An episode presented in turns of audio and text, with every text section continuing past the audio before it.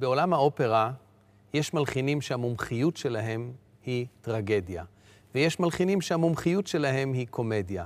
אבל יש מעט מאוד מלחינים שמצליחים להישאר במיטבם ולייצר קומדיות וטרגדיות באותה הרמה, ואני חושב שאולי המובהק ביותר ממלחיני האופרה הוא גייטנו דוניצטי, שמצד אחד יודע לכתוב את שיקוי האהבה, את דון פסקואלה, את הקומדיות הקלילות והססגוניות האלה, ומצד שני את לוצ'יה די למרמור, באותה הצלחה דרמטית ומוזיקלית.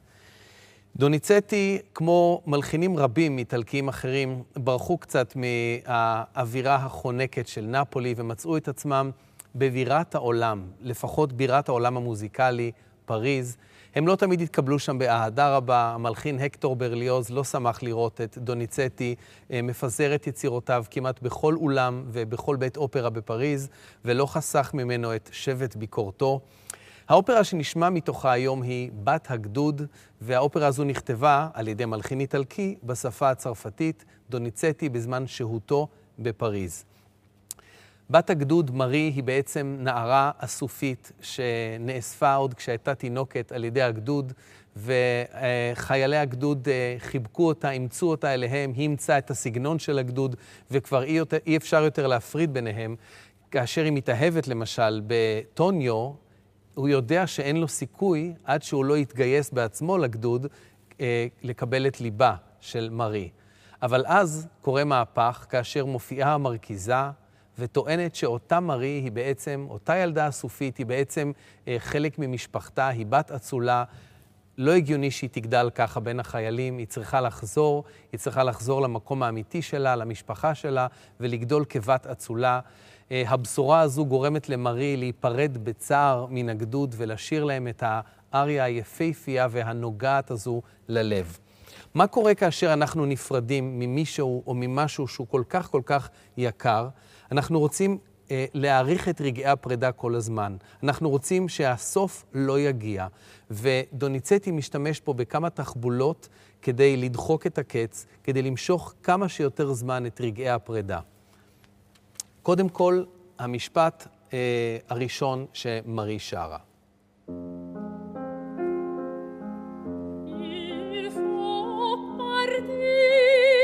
המשפט הזה חוזר שוב בבית השני של האריה, אלא שפה היא כבר מצליחה להגניב עוד מילה אחת לפני המשפט הבא. היא אומרת אדיו, היו שלום. האדיו הקטן הזה הוא איזשהו רצון שלה אולי לתת תשומת לב לעוד איזה חבר, לעוד איזה רגע, אולי לדחוק את הקץ בעוד מילה אחת.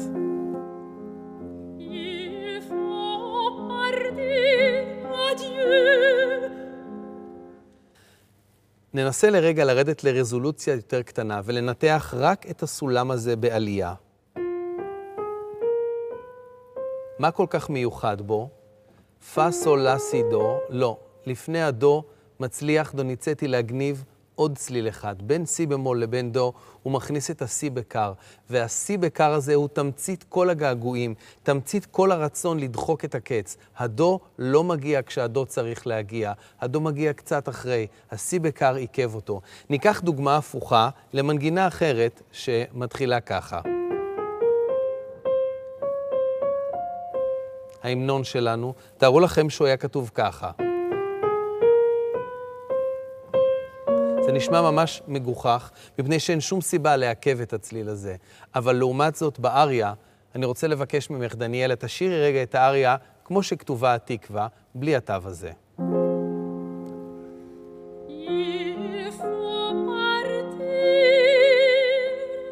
כל כך סתמי, פאסו לה סידו, מה עושה השיא בקר הקטן הזה, העיכוב הזה, העיכוב הקטן שלפני הדו.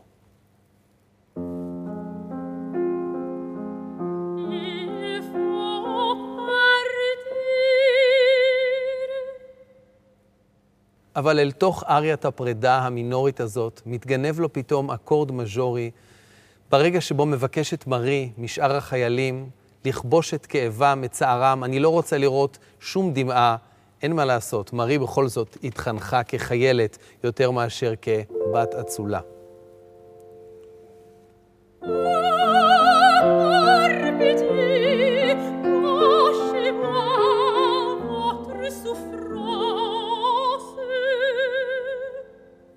אבל לאופרה הזו, בניגוד לאופרות אחרות, יש דווקא סוף טוב. בסוף האופרה תחזור מרי אל הגדוד, וגם אל האהוב שלה, וביחד הם יחגגו את הניצחון הצרפתי הגדול של הגדוד. אבל בינתיים, בינתיים אנחנו נפרדים.